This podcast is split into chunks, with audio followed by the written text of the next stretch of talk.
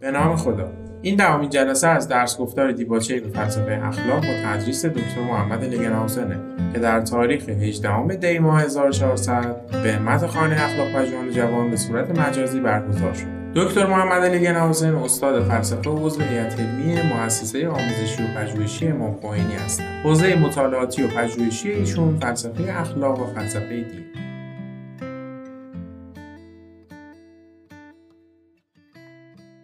بسم الله الرحمن الرحیم. این جلسه دهم هست. از این سری جلسه که داشتیم درباره اخلاق هنجاری یا normative ethics و today و today و امروز می‌خوام یه کمی درباره اخلاق هیگل حرف بزنیم. اخلاق هیگل به عنوان اخلاق به رسمیت شناخته شدن هست. The ethics of recognition. این فلسفه هگل به طور کلی فلسفه جمع کردن گرایش های مختلف. ایشون هم پیروان کانت هست و افتخار می‌کنه که پیروان کانت هست. ولی باز هم ایشون نقد های خیلی عمیق ضد کانت هم داره. مثل کانت ایشون هم تصدیق می‌کنه خودمختاری اخلاقی. و اگر ما می‌خوایم فائل اخلاقی بشیم ما باید برای خودمون فکر کنیم و باید وظایف اخلاقی برای خودمون تعیین بکنیم. ولی خلاف کانت حداقل اونجوری که کانت معمولا تفسیرش می‌کنند ایشون فکر نمی‌کنه که تنها انگیزه برای رفتار اخلاقی باید این بشه که کسی می‌خواد وظیفهش انجام بده. هیگل میگه در, در اخلاق هیگل جای برای جای برای یودمونیا یا سعادت باز هم هست. در مسیحیت این مسئله سعادت مورد بحث شد تحت عنوان در آلمان حداقل دی Bestimmung des Menschen. Bestimmung یعنی به انگلیسی ما میگیم the vocation man's vocation. مثل یه دعوت الهی داریم و این سعادت پیدا میشه وقتی که جواب میدیم به طور مثبت به این دعوت الهی. وکیشن از همون ریشه وکل یعنی که از صدا مثل که خدا ما را صدا می‌کنه این اخلاق یونان باستان و تعلیمات مسیحی آنها پایه بود برای فکر هگل درباره اخلاق وقتی که ایشون دانشجو بود در توبینگن هگل به دنیا آمد در 1770 مثل بیتوون همون سال به دنیا آمد و ایشون هم حجره بود با هردلین و شلینگ یعنی اون جایی که دانشگاه که آنها بودن در حقیقت حوزه علمی پروتستانتی بود. یعنی آنها هر ستا رفتند. این جای برای تربیت کردن کسی که می‌خواد روحانی بشه در مسیحیت پروتستانتی. و با هم هردلن که یه شاعر مشهور از آلمان و شلینگ که یه فیلسوف دیگه آنها با هم وقتی که جوان بودند افلاتون و ارسطو خوندند و اولین نوشتارهای هیگل درباره اخلاق موضوعهای مخلوط تویش پیدا میشه از افلاتون و ارسطو و مسیحیت و رومانتیکا که دربارش ما صحبت کردیم چند هفته پیش. ولی وقتی که فکر هیگل رشد شد بیشتر و بیشتر تاکید کرد اهمیت عوامل اجتماعی در اخلاقش. و این توجه به امورهای اجتماعی خیلی بیشتر بود از اون چیزی که پیدا می‌کنیم در فیلسوفان اخلاقی که قبل از ایشون بودند. هگل لغتی که ایشون استفاده می‌کنه برای اخلاق زتلیخکایت هست. زتلیخکایت که معمولا به زبان انگلیسی ترجمهش می‌کنه ethical life. ولی اینم نمی‌رسه. زتلیخکایت این است که وقتی که کسی رایت می‌کنه آداب و رسوم اخلاقی. و الگوی که ایشون داشت برای همون زندگی اخلاقی که کاملا توی زندگی اجتماعی پیوست شد.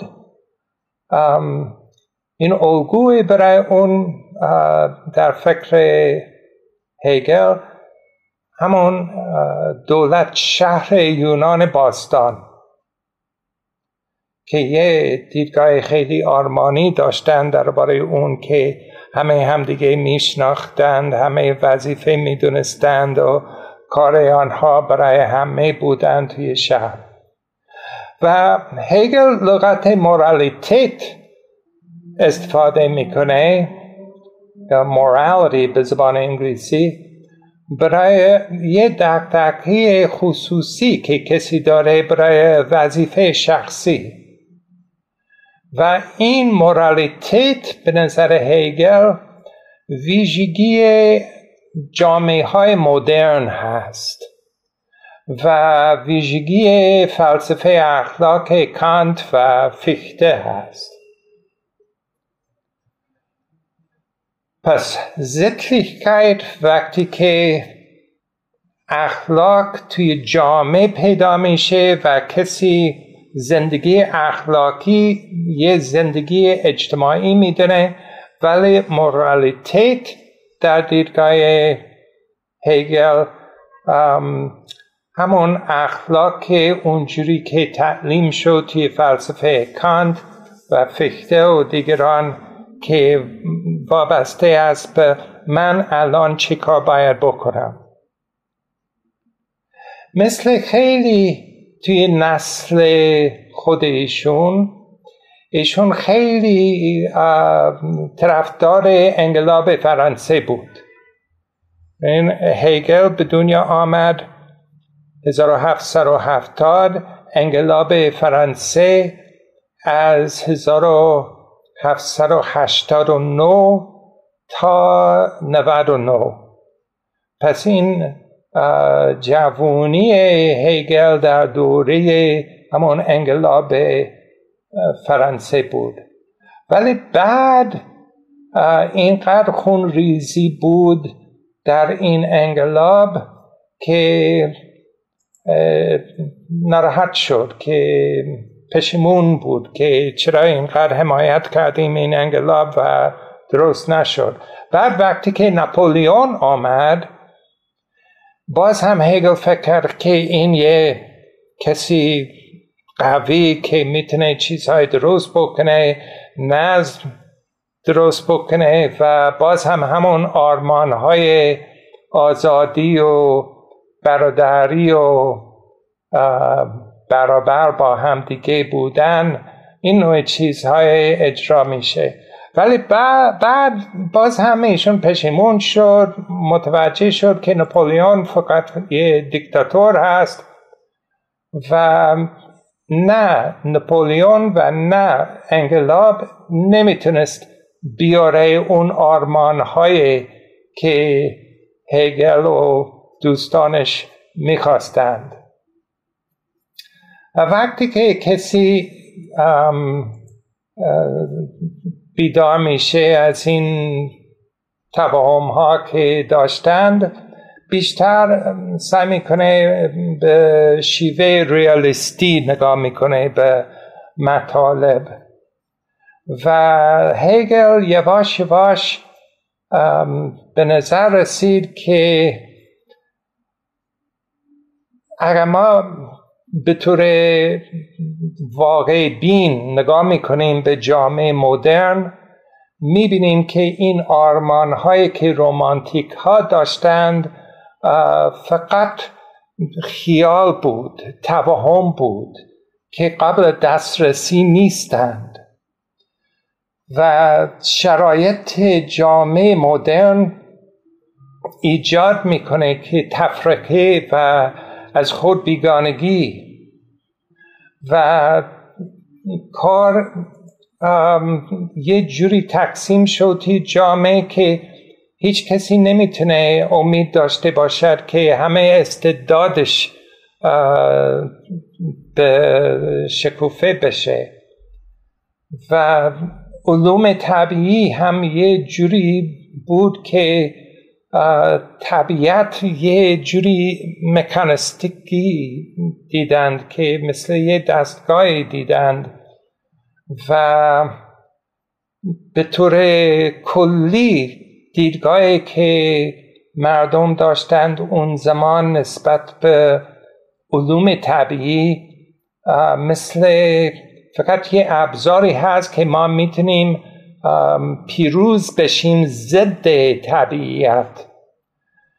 ارتباطات اقتصادی باز هم هیچ انسانیت تویش نبود و جدا از دقدقه دقدقه های انسانی و اون کل که رومانتیک ها همیشه صحبت کردند که ما باید در نظر بگیریم یه کل مطلق. و اون زمان به نظر می رسد که اصلا این کل که دنبالش بودن نمی‌تونه بهش برسه. و فلسفه هگل یه تلاشی بود که جواب بده به این چالش هایی که از مدرنیته آمد.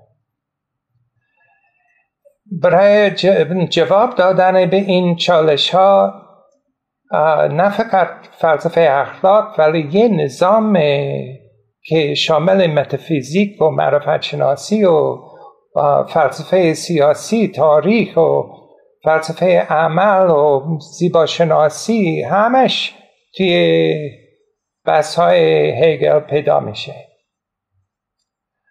مثل کانت هگل می‌گوید که این خود مختاری اخلاقی بسیار بسیار مهم هست. شاید مهمترین کتاب ایشون درباره فلسفه اخلاق Grundlinien der Philosophie des Rechts عناصر فلسفه حق به زبان فارسی ترجمهش کردند. اونجا ایشون می‌گوید که تا کسی می‌تونه خودمختاری اخلاقی داشته باشد باید توان داشته باشیم که امیال و گرایش های خودمون ارزشیابی بکنیم. پس هگل هم قبول می‌کنه حرف کانت در این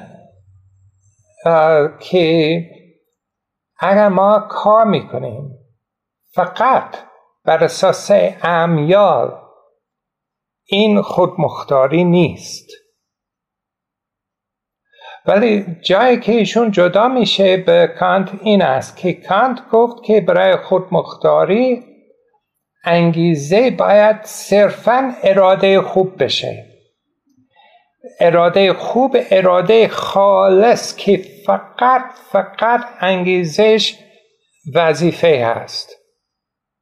اگر هر چیزی دیگه دخالت می‌کنه توی نیتش دیگه باطل میشه در دیدگاه کانت. ولی هگل می‌گوید که این خیلی سختگیرانه هست و نمیشه. لازم نیست که همیشه وظیفه باید غالبه پیدا بشه به هر انگیزه دیگه. و باز هم کسی می‌تونه خود مختار بشه اخلاقی هم بشه. و ارزش اخلاقی یک کار هگل می‌گفت فقط بر اساس توجه به وظیفه هم نیست. می‌گوید که این که ما وظیفه انجام میشه این فقط یه شرطی لازم هست. و اگر کسی وظیفه رایت می‌کنه و می‌خواد رایت بکنه ولی هم انگیزه های دیگه داره برای کاری این اصلا کم نمی‌کنه از ارزش این کار یا از این خوبی این اراده. و خود مختاری هگل گفت این محدود نیست به این قلم روی خصوصی مربوط به انگیزه و اراده. ما باید خود مختاری متوجه بشیم در زمینه ارتباطات اقتصادی و اجتماعی. پس این کتاب فیلوزوفی دس رخت یا عناصر فلسفه حق این شروع می‌کنه با بحث های درباره مالکیت قراردادها و جامعه مدنی و همش در پرتو بحث انتظایی درباره مفهوم حق. حق چی هست. این خودمختاری انسانی یه شرط شرط توصیفی نیست هگل می‌گوید. یعنی اینطوری نیست که ما همه خودمختار هستیم ذاتا. بلکه این یه آرمانی هست این چیزی هست که ما باید تلاش بکنیم تا برسیم به این خودمختاری. و ما می‌تونیم این خودمختاری بهتر متوجه بشیم به عنوان یه جریان. یه جریان که تویش این خودمختاری تحقق میشه. و این جریان شروع میشه با گزینش های اخلاقی ابتدایی و چندین مراحل داره.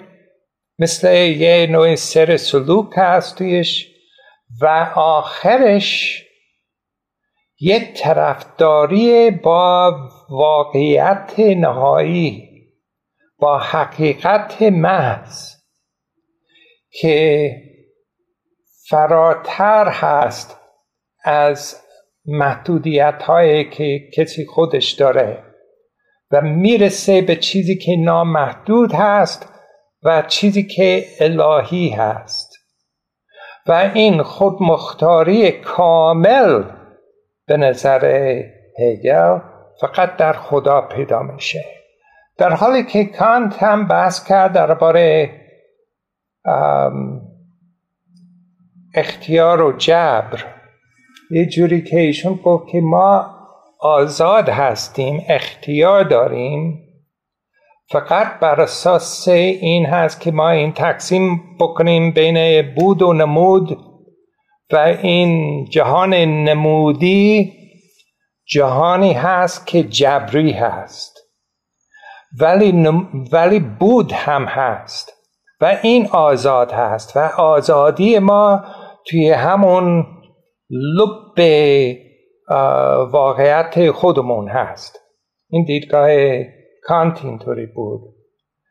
ولی هیگل گفت که این بود و نمود و آزادی و جبر این دو تا قطبی هست که یه ارتباط کشمکش دارند با همدیگه و ثابت نیست. یه چیزی پویش هست که به این هگل گفت که یه ارتباط دیالکتیکی هست. و در خواهش می‌کنم. انگار یکی از دوستان سوال داره. اگر فرصت هست من بهشون دسترسی بدم سوالشون بپرسم. باشه باشه. سوال بکنید. ببخش خواهش خانم دوست محمدی بفرمایید. صوتتون هست خانم دوست محمدی؟ دوستان مثل اینکه سوالشون برطرف شد. باشه اگر بعدا بله بعد پیدا میشه. اگر نه می‌تونه توی چت بنویسه و بله توی چت بعدا شما می‌تونید برای من بخونید. برای کانت اونجوری که حداقل اونجوری که هیگل متوجه شد ارز کردم که واقعیت تقسیم میشه به قلم روی بود و نمود. یعنی پدیدارها نمود هست و بود این چیزی که پشت تمام این پدیدار هست یه واقعیت نهایی هست. و برای هگل ما نباید فکر بکنیم که ما به اختیار و آزادی نهایی می‌رسیم. فقط توی این قلم روی بود.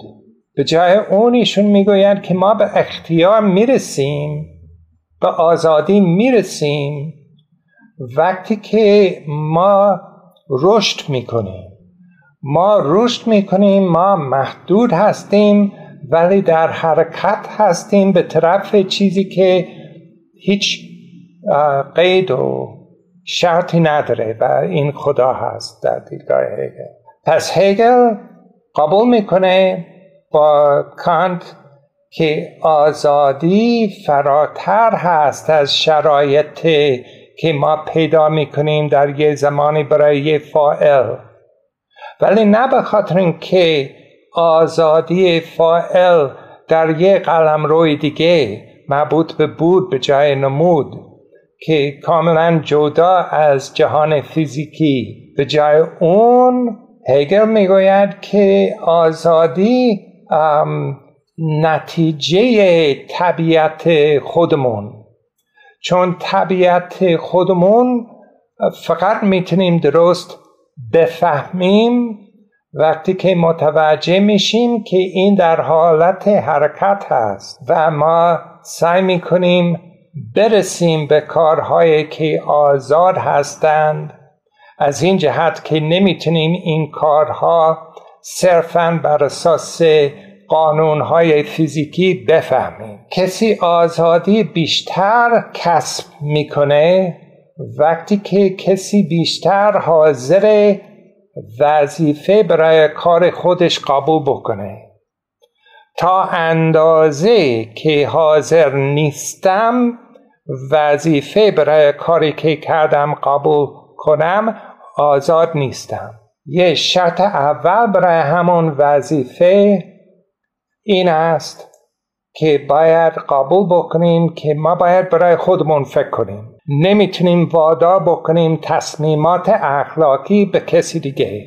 باید خودمون تصمیم بگیریم. و از این جهت ایشون تایید می‌کنه این شعار روشنگری که کانت هم یکی از رهبر این نهزت بود. پس این قراردادهای قراردادها کسی می‌تونه وارد بشه به قرارداد به طور آگاهانه و با وظیفه و کسی می‌تونه هم شرکت بکنه در جامعه مدنی و بالاخره کسی می‌تونه شهروند بشه در یه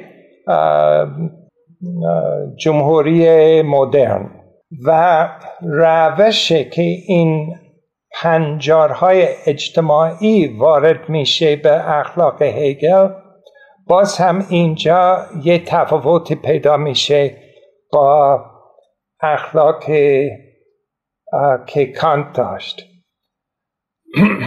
و این توجهی به هنجارهای اجتماعی جز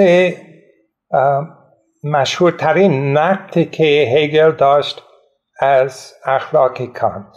که نقد هگل این بود که ایشون گفت که این شرایط توی امر مطلق که کانت گذشت این فقط چیزی منطقیه فقط یه چیزی سوریه و کمک نمی‌کنه در خیلی از تصمیمات جزئی که ما می‌خوایم بگیریم. هگل فکر کرد که دیدگاه کانت این بود که ما می‌رسیم به خودمختاری اخلاقی. وقتی که مطمئن هستیم که این اصول ها که استفاده می‌کنیم منجر نمیشه به تناقض های عملی و با همدیگه هم تناقض نداره. خلاف این دیدگاه هگل این بود که ما فقط می‌رسیم به خودمختاری وقتی که توجهی داریم به زتلیخکیت و زتلیخکیت باز هم همون زندگی اخلاقی توی جامعه. هنجارها توجه به هنجارهایی که توی یه سنت اجتماعی که تویش مردم برای کارهای خودش پاسخگو هستند و حاضر هستند دلایل بده برای کارهایی که کردند و حاضر هستند که از دیگران بپرسند که چرا این کار کردید اگر چیزی خلاف می‌بینند. و توجه داره به فعلهای دیگران به عنوان فائلهای اخلاقی نگاه می‌کنند به کارهای آنها. موضوعهای که بیشتر مربوط هستند با حمله هیگل ضد این اخلاق سوری کانتی به اصطلاح باز هم پیدا میشه در روزهای اخیر. ولی قبل از برسم به این باید باز هم تاکید بکنم که این بحث درباره این اختلاف بین هیگل و کانت باز هم دانشمندها خیلی فکرهای مختلف دارند درباره این. مسئله چندین چیز هست که اول هیگل درست کانت متوجه شد. یا نه. و اگر درست متوجه شد یا نه این نقدی که ایشون داره به جا هست یا نه؟ و راه حل کردن این مطلب که یعنی دلیلی که ایشون نقد کرد به کانت این توی فلسفه خودش یه جواب خوب برای این مسئله پیدا میشه. همه این چیزهای مورد اختلاف هست در میان فیلسوفان اخلاق و متخصصین این دوره بین کانت و هیگل و ولی اینجا ما نمی‌خوایم قضاوت بکنیم در این چیزها چون این فقط معرفی به فلسفه اخلاق هنجاری هست. ولی بحثی که هگل داشت در این زمینه مهم هست در خیلی از این بحث هایی که بعد از اون آمد. شاید چل سال پیش تقریبا یه نقد خیلی مهم بود از ضد لیبرالیزم و این نقد ضد لیبرالیزم از مایکل سندل آلستر مکینتایر چارلز تیلر و به طور کلی این نوع نقد میگند که نقد کمیونیتریان جامعه گرایی. ولی هیگل نباید فرض کنیم که ایشون همیشه طرفدار آنها که نقد کرد به لیبرالیزم. چون ایشون توی فلسفه خودش توجه داره. یعنی مثل که ایشون می‌تونست پیشگویی بکنه که یعنی این نقطه که جامعه گرا داشتند. خیلی شبیه این دیدگاهی که رومانتیک ها زمان خودش داشت. و فلسفه لیبرالیزم هم آشنا بود به هگل و هر کدوم از این گروه ها دیدگاه خودش درباره اخلاق داشت و هگل می‌خواست یه چیزی یه رای پیدا بکنه که نه لیبرالیزم بود و نه رومانتیسیزم. ولی بهترین نقطه ها از هر کدوم از آنها استفاده بکنه؟ هدفشون به هر حال اینطوری بود.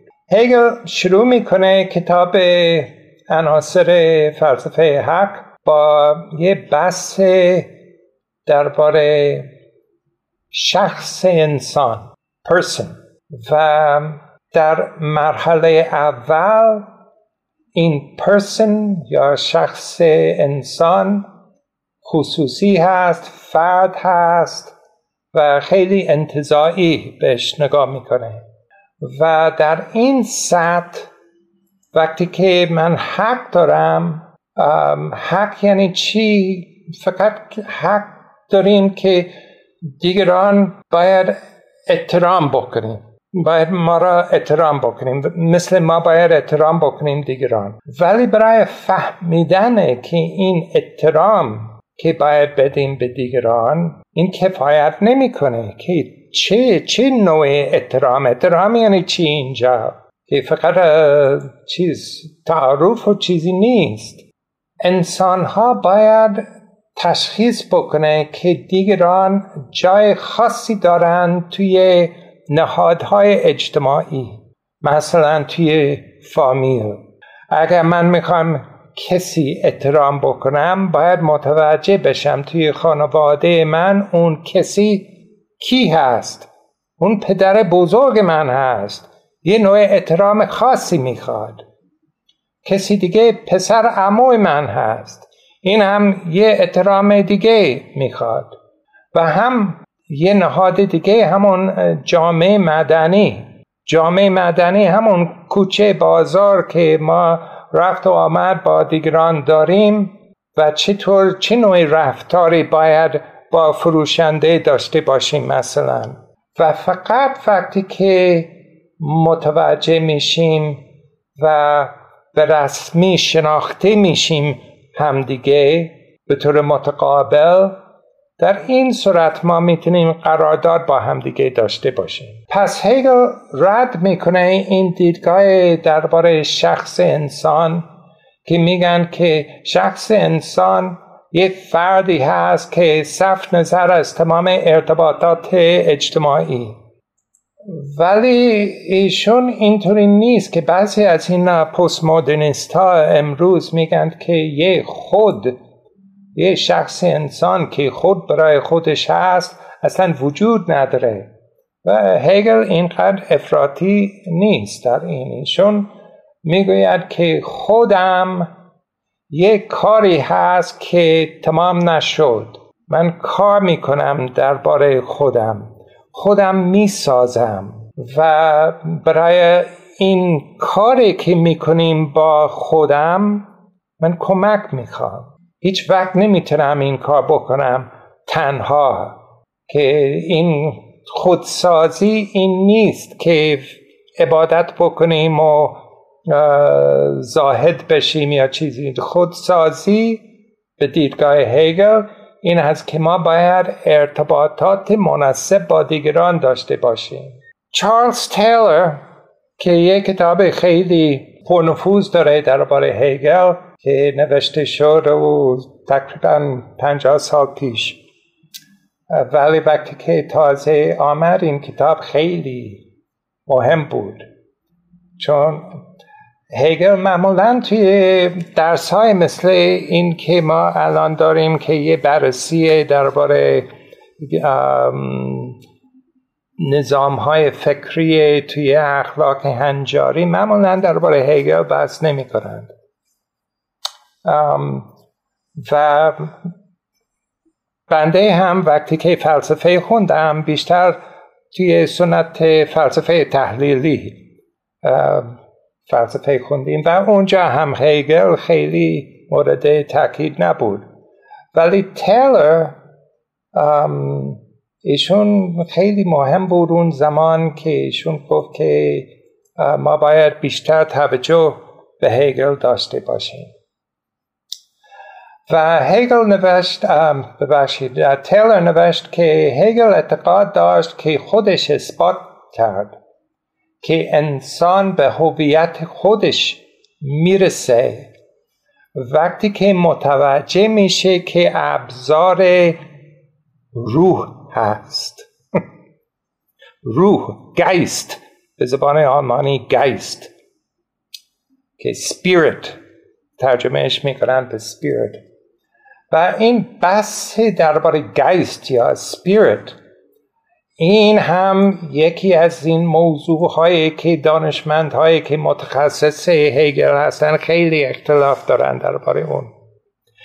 این چپی ها در میان طرفدار هیگل میگن که وقتی که هیگل بحث می‌کنه درباره گیست منظور ایشون فقط چیزهای اجتماعی.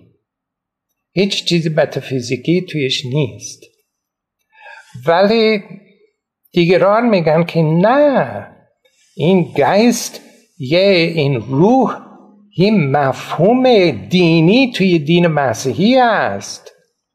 توی دین مسیحی این تسلیسی که آنها دارند که پدر و پسر روح قدوس روح هست و پس ولی هگل می‌گوید که این روح یواش یواش در طول تاریخ معلوم میشه تجلی می‌کنه. پس هگل می‌گوید که ما می‌تونیم به هویت خودمون وقتی که کاملا در خدمت این روح هستیم.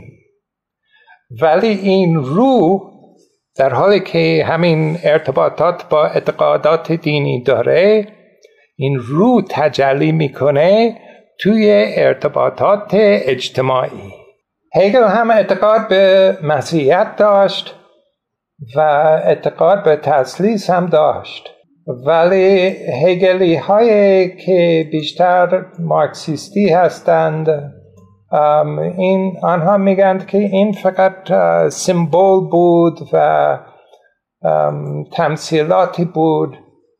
و آنها هم میگن که وقتی که هگل بحث می‌کنه درباره روح بحث می‌کنه درباره چطور ارتباطات اجتماعی از آب در میاد که توی این ارتباطات افراد یه نوع هویت پیدا می کنند که فراتر از هویتی که آنها دارند به عنوان عضو یه جامعه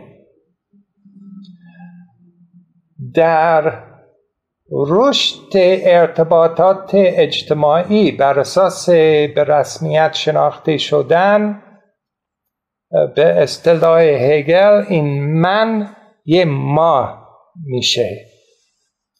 به جای نگاه بکنم به خودم به, به شخص اول مفرد نگاه می‌کنم به خودم به شخص اول جمعی.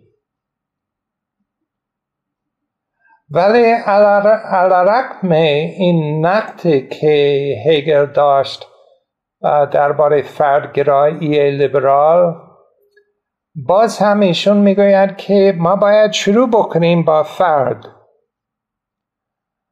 و باید توجه داشته باشیم نقشه که فرد داره و این فرد هم نگه میشه.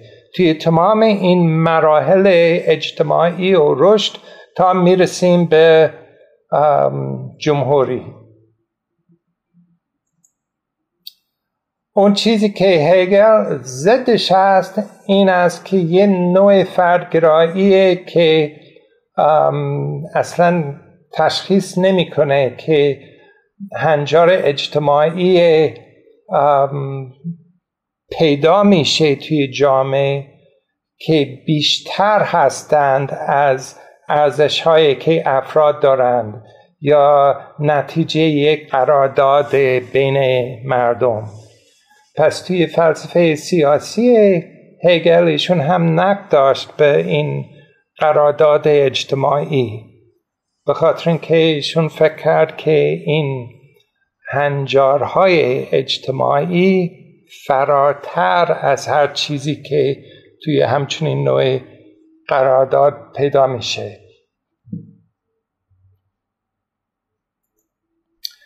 وقتی که بحث می‌کنه درباره حقوق هگل می‌گوید که ما حقوق رقیق داریم و حقوق پرمتوا داریم یا پررنگ داریم. اون حقوق رقیق حقوق جهانی هستند. مثل حق به مالکیت. ولی حقوق های پرمتوا پررنگ و وظایف پررنگ آنها وابسته است به اتفاقات تاریخی که تویش جامعه مدنی و دولتهای مختلف در جاهای مختلف توی جهان پیدا میشه. این حقوق های رقیق جزء مورالیتیت هستند. ولی حقوق های پررنگ جزء زتلیخگید اون زن هنجارهای اجتماعی که پیدا میشه توی زندگی اخلاقی ما با دیگران. خودمختاری اخلاقی می‌خواد که ما حاکم بشیم بر خودمون. و ما باید هم دنبال بالاترین خیر بشیم در هر کاری که ما می‌کنیم. و این اهداف که یه فائل خودمختار داره دلخواهی نیستند و دلخواهی نیستند در دیدگاه کانت به خاطر اینکه عقل محدودش می‌کنه. این تفاوت بین کانت و هگل این است که هگل می‌گوید که این اهداف رشد می‌کنه. این فقط یه چیزی که برای همیشه از عقل تعیین میشه نیست. هگل فکر می‌کند که اهداف ما شروع می‌کنه به عنوان چیزی شخصی که مطلبه که خودمون توجه بهش داریم.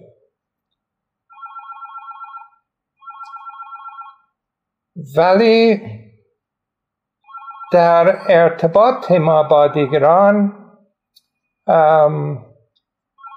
یواش یواش این اهداف ما عینی میشه. مثلا امیال که کسی خودش داره. این تنظیم میشه, میشه وقتی که توجه داره به خودش به عنوان عضو خانواده هست. و اهداف بیشتر هم تنظیم میشه وقتی که کسی رفت و آمد داره در جامعه مدنی. و باز هم بیشتر تنظیم میشه وقتی که کسی رفتار می‌کنه به عنوان شهروند یه دولت. اول هدف فقط درونی هست برای خودم هست. ولی بعد باید هم عینی بشه و این نقص های درونی بودن کنار بگذره و این همش توی مقدمه این کتاب فیلوزوفی دسرکس عناصر فلسفه حق پیدا میشه. هدف باید فرض بکنیم که یه چیز عینی هست که این بود درونی و عینی می‌تونه پیوست پیدا بشه در اختیار و اراده. و تمام نظام فلسفه هگل می‌تونیم ببینیم که اینجا توی فلسفه هگل ایشون می‌خواد نشون بده که چطور ما می‌تونیم عبور کنیم. از این نوع درونگرایی که رومانتیکا داشتند و برسیم به یه تلفیق یه یه رای که می‌تونیم بود درونی و عینی جمع بکنیم. این هدف فلسفه ایشون این بود. برای تعیین کردن یه نظام حقوق که با این نظام حقوق ما می‌تونیم پرهیز کنیم از این جریان های وحشتناک که توی انقلاب فرانسه بود و دیکتاتوری که بعدا آمد با نپولیون.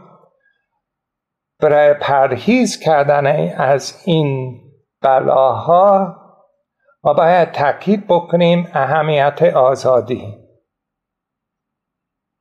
و این باید مطرح بکنیم در یه جوری که ما می‌تونیم مراحلش متوجه بشیم و در عمل سعی بکنیم به این, به این مراحل برسیم. و باید به این جریان نگاه بکنیم که حق ما وظیفه ما باید به عنوان چیز مقدس بدونیم. همینطوری که کانت فرمود که تمام دستورهایی که عقل میده عقل عملی میده ما باید به عنوان دستورهای خدا بدونیم. هگل هم گفت که این حقهایی که ما داریم و وظیفه که ما داریم که حفظ می‌کنه آزادی ما این باید مقدس بدونیم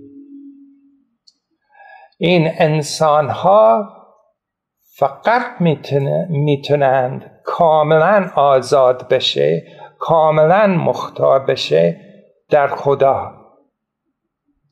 ولی این آزادی در خدا فقط یه آرمانی هست و راه برای نزدیک رفتن به این آرمان توی ارتباط اجتماعیه.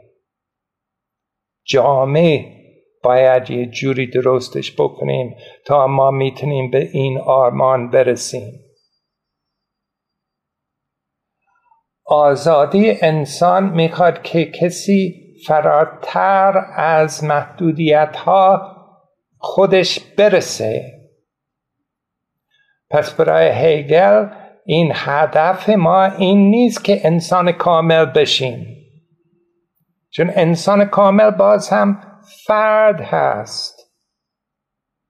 هگل می‌گوید که ما باید سعی بکنیم فراتر از محدودیت فرد بودن با اجتماعی بودن بشویم.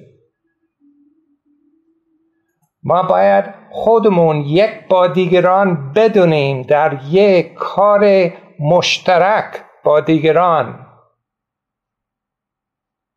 و اگر ما می‌خوایم همینطوری که کانت گفت که ما نباید نگاه بکنیم به دیگران به عنوان ابزار برای اهداف شخصی خودمون و این یکی از راههایی که ایشون که کانت صورت بندی کرد این امر مطلق هگل می‌گوید که اگر ما نمی‌خوایم رفتاری بکنیم با دیگران به عنوان اینکه آنها فقط ابزار هستند ما باید همکاری با آنها بکنیم. ما باید نگاه بکنیم به این دیگران به عنوان همکار ما که کاری که ما با هم می‌خوایم به جای برسیم. و ما با هم باید این وظایف و بایدها اجرا کنیم برای خودمون. و این امکان میده که ما عبور می‌کنیم از چیزهایی که ضروری هستند و اجباری هستند به آزادی.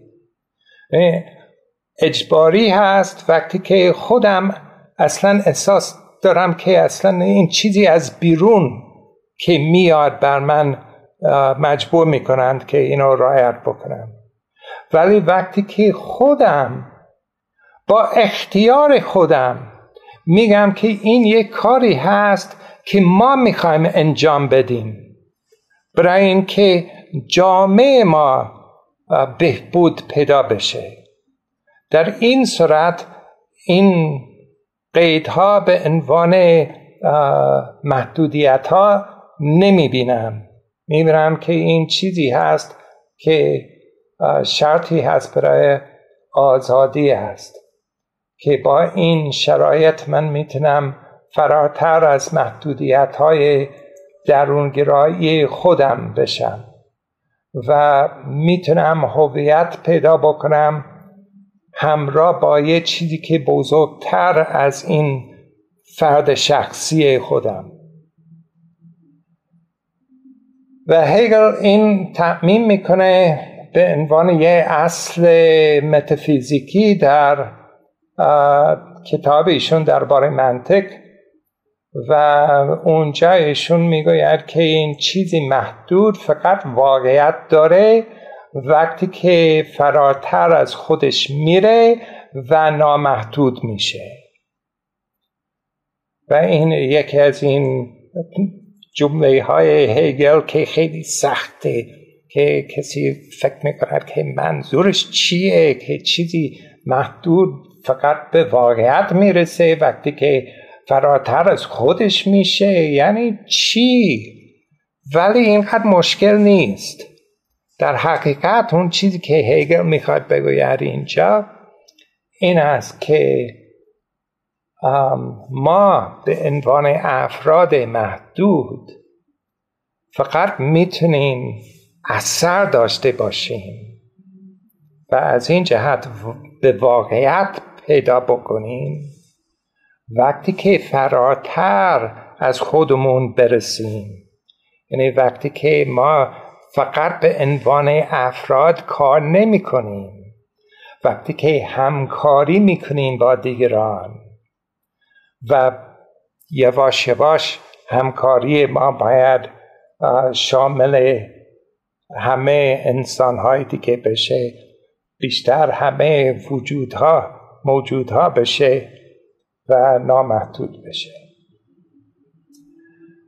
هگل هم خیلی علاقه داشت به عرفان. از وقتی که جوان بود تا آخرین سالهای زندگیش ایشون همیشه کتاب های عرفانی می‌خوند. البته توی سنت عرفان مسیحی. و استاد خاصی هم داشت توی عرفان. حتی یکی از اساتیدش توی عرفان کاتولیک بود در حالی که خود هگل پروتستانت بود.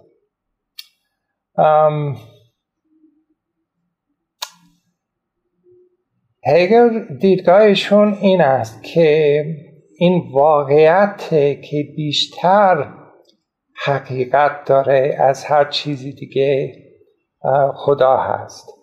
خدا کاملتر و واقعی تر هست از هر چیزی دیگه. و هر چیزی که محدوده می‌تونه واقعیت بیشتر برای خودش پیدا بکنه. وقتی که از خود یک کمی عقب نگاه می‌کنه یعنی مراقبت می‌کنه. نگاه بکنم من چی هستم چه کار می‌کنم. و به طور نقدی نگاه بکنیم به امیالمون انگیزه های ما غریزه ما چی هستند. در فلسفه کانت این هم مهم بود این مراقبت. خیلی مهم بود. ولی کانت فکر کرد که با این مراقبت ما می‌تونیم اراده خودمون خالص کنیم. و اینطوری می‌رسیم به این بوده در لب خودمون که می‌رسیم به چیزی که فراتر هست. از این جهان پدیدارها. ولی برای هیگل این تجربه آزادی خودمون نشون نمیده که یه جهان دیگه هست. از چیزهایی که صرفا بود هستند. و یه قلم روی دیگه وجود نداره که پدیدارهای از اون انتظام میشه. بلکه ما باید متوجه بشیم که خود واقعیت شامل این چیزهای نامتناهی هستند.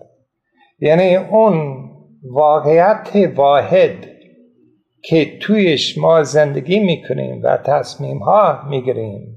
توی همین واقعیت که ما تویش زندگی می‌کنیم شامل اون چیزی که فراتر هست از اون چیزی که ما با ذهنیت محدود ما می‌تونیم متوجه بشیم. و فراتر هست از این عوامل علی که پشت انگیزه های ما هستند. این واقعیت این جهان واقعی واحد دارای یه فضای برای دلیل دادن و دلیل گرفتن هست. این یه تعبیری هست به انگلیسی the space of reasons. یعنی فضای دلایل. که این تعبیر از ویلفرد سلرز یه فیلسوف آمریکایی هست که خیلی الان این تعبیر استفاده می‌کنه از آنها که تفسیر فلسفه هیگل میده. پس میگن که این دلایل وقتی که من ما دلیل میدیم همیشه دلیل میدیم با اشاره به هنجارها. پس این هنجارها خیلی مهم میشه برای اینکه ما درک می‌کنیم کارهای خودمون در ارتباطات با دیگران. به زبان انگلیسی تعبیر که استفاده می‌کنن normativity. Normativity.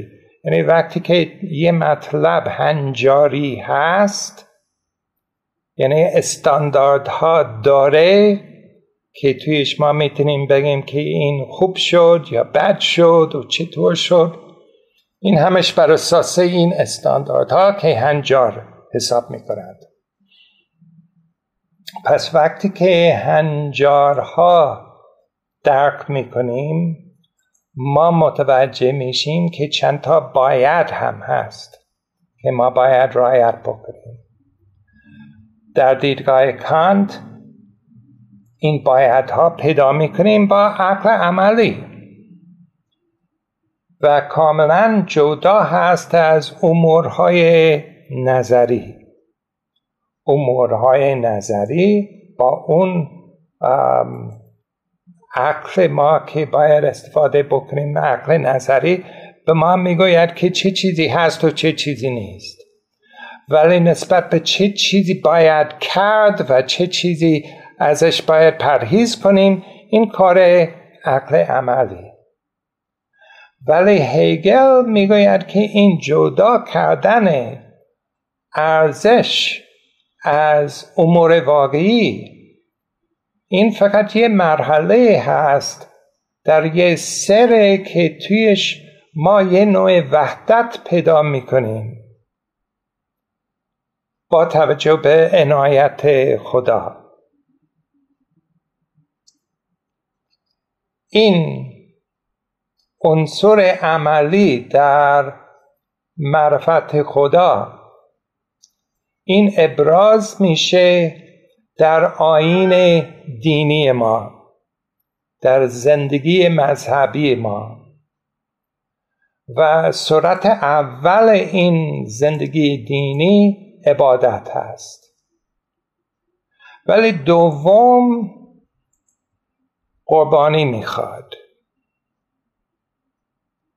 و سرانجام هگل می‌گوید که بالاترین مرحله زندگی دینی این است که وقتی که کسی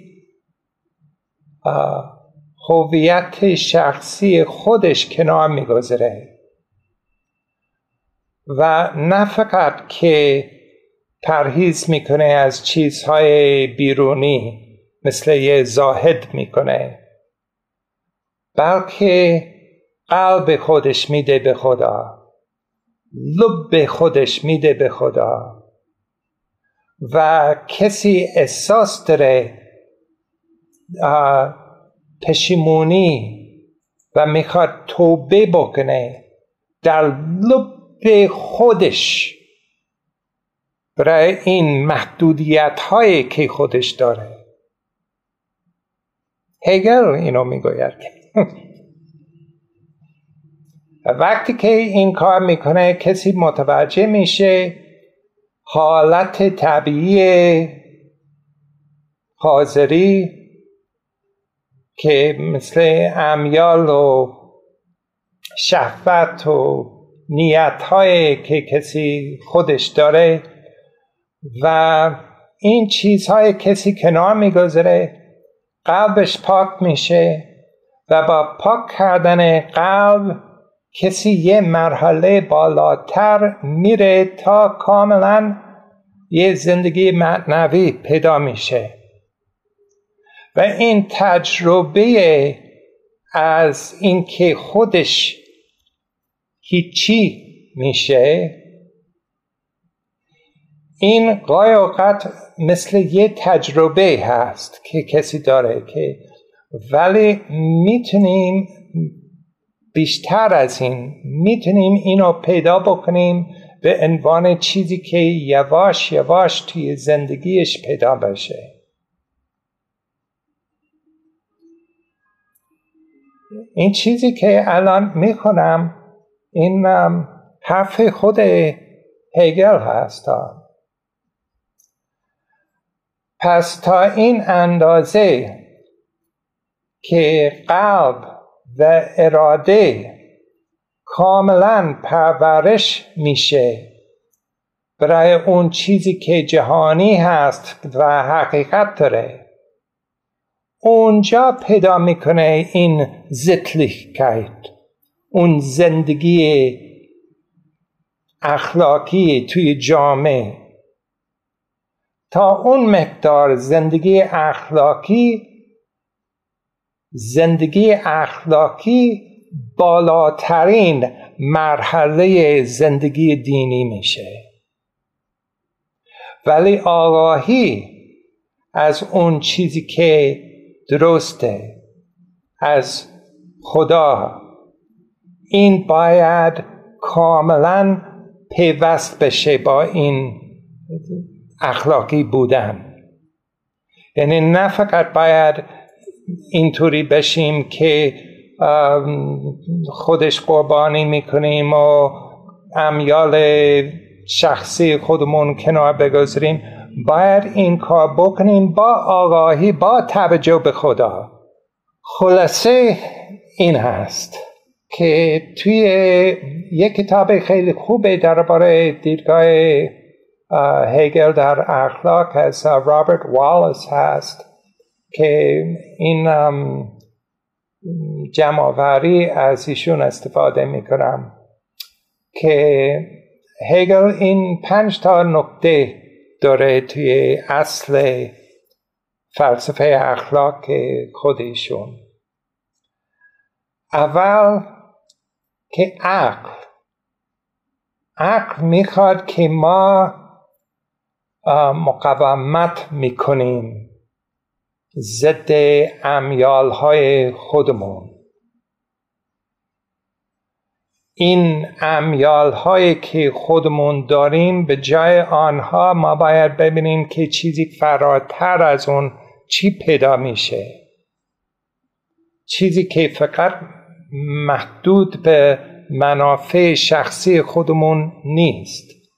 و وقتی که این کار می‌کنیم این امیال ما رشد می‌کنه به یه مرحله فراتر می‌رسه که توجه به چه چیزی به نفع دیگران هم هستند. و اینطوری عقل و میل ما جمع میشه. و وقتی که جمع میشه آزادی پیدا می‌کنه نکته دوم. انسان ها می‌تونه آزاد بشه فقط در خدا. وقتی که فراتر از خودمون می‌رسیم و می‌رسیم به روح مطلق. به اصطلاح هگل. ابسولوت گیست دو سوم. می‌گوید که این تفاوت عالم و معلوم این هم باید عبور بشه. تا می‌رسیم به یه مرحله که اون چیزی که معلوم میشه جز معرفت نفس حساب بشه. چهارم آگاهی از خود پیدا میشه با به رسمیت شناخته شدن دیگران. ما باید همدیگه و خودمون در خدا پیدا بکنیم. اون دیگران یه چیزی نیست که ما را محدود می‌کنه مانع برای ما. بلکه اون دیگران فرصتی هست برای ما که ما می‌تونیم پیوست با اون بشه. می‌تونیم همون تبدیل از من به ما پیدا بشیم و هویت همراه با اون دیگران پیدا بکنیم. و نکته پنجم درباره مسئله شر هگل می‌گوید که ما می‌تونیم از این عبور کنیم این مسئله شر وقتی که حاضر هستیم که ببینیم که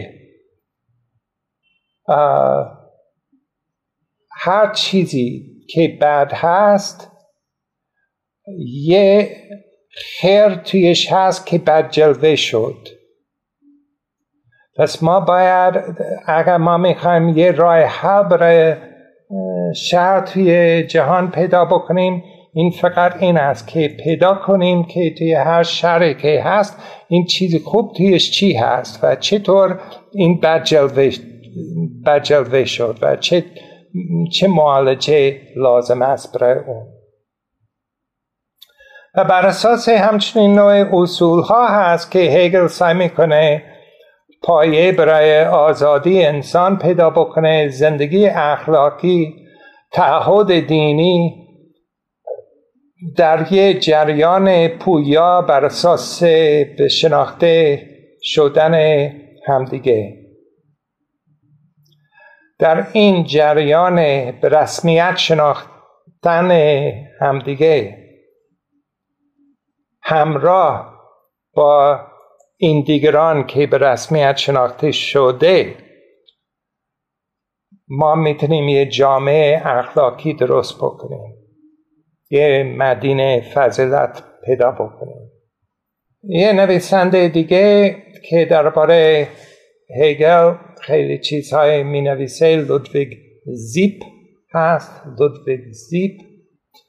ایشون می‌گوید که ما می‌تونیم تمام نظام فلسفه اخلاق هگل نگاه بکنیم به عنوان مراحل اقدامات که لازم است تا برسیم به آزادی. و این آزادی پیدا میشه وقتی که فرصت های استفاده می‌کنیم برای همکاری اجتماعی که اجباری نیست.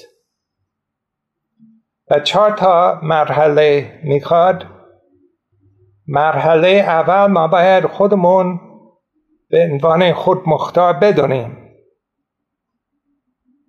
یعنی ما باید تشخیص بکنیم که ما اختیار داریم ما وظیفه داریم. دوم باید برسیم به این پیوست با دیگران این اتحاد با دیگران تا می‌تونیم به طور جمعی چیزهای انجام بدیم. سوم ما باید عبور بکنیم از محدودیت های خودمون. یعنی باید عبور کنیم از اینکه فقط توجه داشته باشیم به منافع شخصی خودمون. چهارم فرایگابه فرایگابه یه لغت آلمانی هست که ترجمه انگلیسی خوب نداره ولی اجازه که دیگران رای خودش هم پیدا بکنند. یعنی اگر ما می‌خوایم توی جامعه زندگی بکنیم به طور آزاد باید حاضر بشیم که دیگران هم آزاد بشه.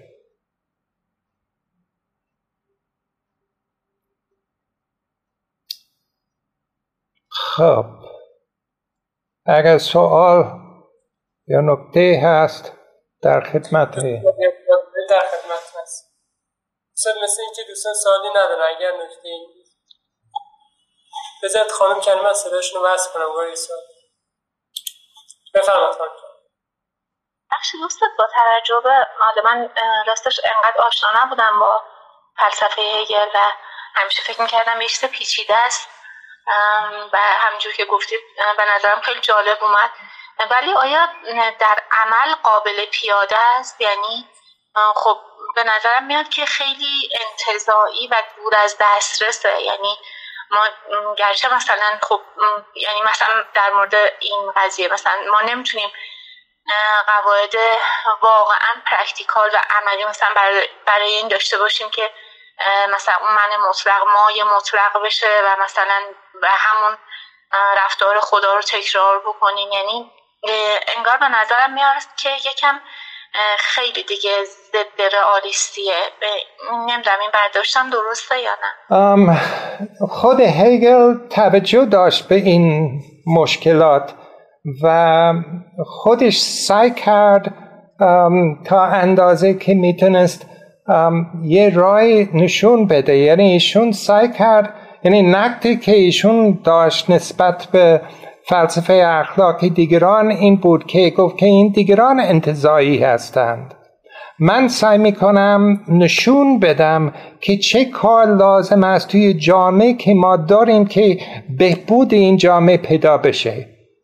و کار می کنم هم توجه دارم به مسئله خانواده به مسئله های رفت و آمد قراردادها کارهای تجارتی که داریم با هم دیگه کارهایی که می‌رسه وقتی که می‌رسیم به دولت و این نوع چیزها این هم توجه داشته باشیم و باید یه نظام بین آنها پیدا بشه. پس این چیز انتظایی نیست اینجا.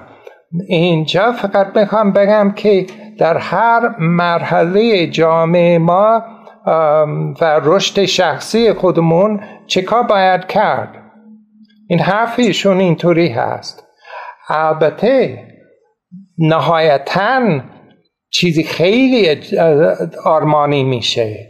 چون نهایتا همه این مراحل طی کردیم و به خدا رسیدیم و این نوع چیزها.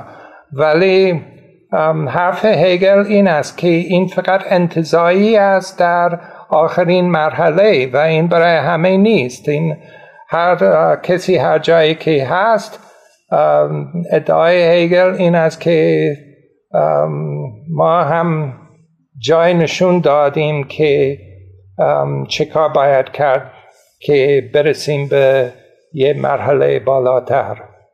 خیلی شبیه عرفان ما درسته؟ خیلی خیلی خیلی. بله. و تعجب می‌کنم که در حالی که تفاوت ها هم دارند تفاوتش مربوط به تسلیس شخصیت حضرت مسیح توی فکرشون هم پیدا میشه.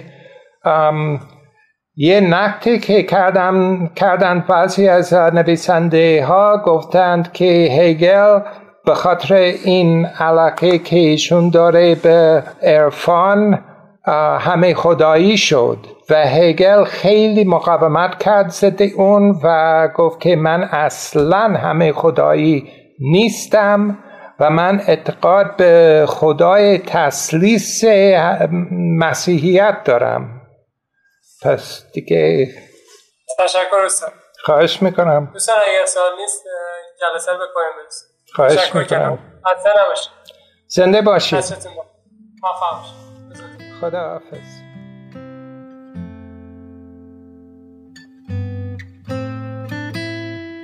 آنچه شنیدید فایل صوتی یکی دیگه از درس گفتارهای فلسفه اخلاق خانه اخلاق پژوهان جوان بود. مجموعه ما یک مجموعه غیر انتفاعی و مردم نهاده که از سال 94 تا به الان تلاش می‌کنه مباحث اخلاق رو در فضای نظری و عملی که تا حدودی کمرنگ شده هم تا اندازه احیا کنه و هم در قدم های بعدی رشد و اطلاع بده. سعیمون بر این بوده که منظرهای متفاوتی رو که در این مباحث وجود داره روایت کنیم. کارگاه ها، نشست ها و درس های اخلاق متعددی رو در شاخه های مختلفی مثل فرا اخلاق، اخلاق هنجاری، اخلاق کاربردی و اخلاق اسلامی به کمک اساتید خوبمون برگزار کردیم و به یاری خدا این روند ادامه خواهد داشت. اگر دوست داشتید با مجموعه ما آشنا بشید، آدرس سایت ما ethicshouse.ir هست. می‌تونید اسم مؤسسه یعنی خانه اخلاق پژوهان جوان رو هم گوگل کنید. به اضافه اینکه می‌تونید ما رو در تلگرام، اینستاگرام، آپارات و سایر شبکه های اجتماعی با همین عبارت جستجو و پیدا کنید. رایگان بخشی در ساعت دانش از روز اول خط مشی مجموعه ما بوده و امیدواریم که با حمایت شما این روند ادامه پیدا کنه. اولین درخواست ما از شما اینه که اگر اشکالاتی دیدید چه در خود برنامه ها و چه در همین فایل های صوتی از کنارش رد نشید و حتما به ما منتقل کنید تا اصلاحش کنید اگر حس می‌کنید سرفصلی در حوزه اخلاق هست که لازم به اون پرداخته بشه حتما ما رو در جریان بگذارید این کار رو می‌تونید از طریق ادمین کانال تلگرام، ایمیل ما به نشانی ethicshouse@gmail.com یا لینک های دیگه ارتباطی که در سایت ما هست انجام بدید. همچنین از طریق لینک حمایت مالی در سایت خانه اخلاق می‌تونید پشتیبان ادامه یافتن این مسیر باشید. ممنون از محبت شما و خدا نگهدار.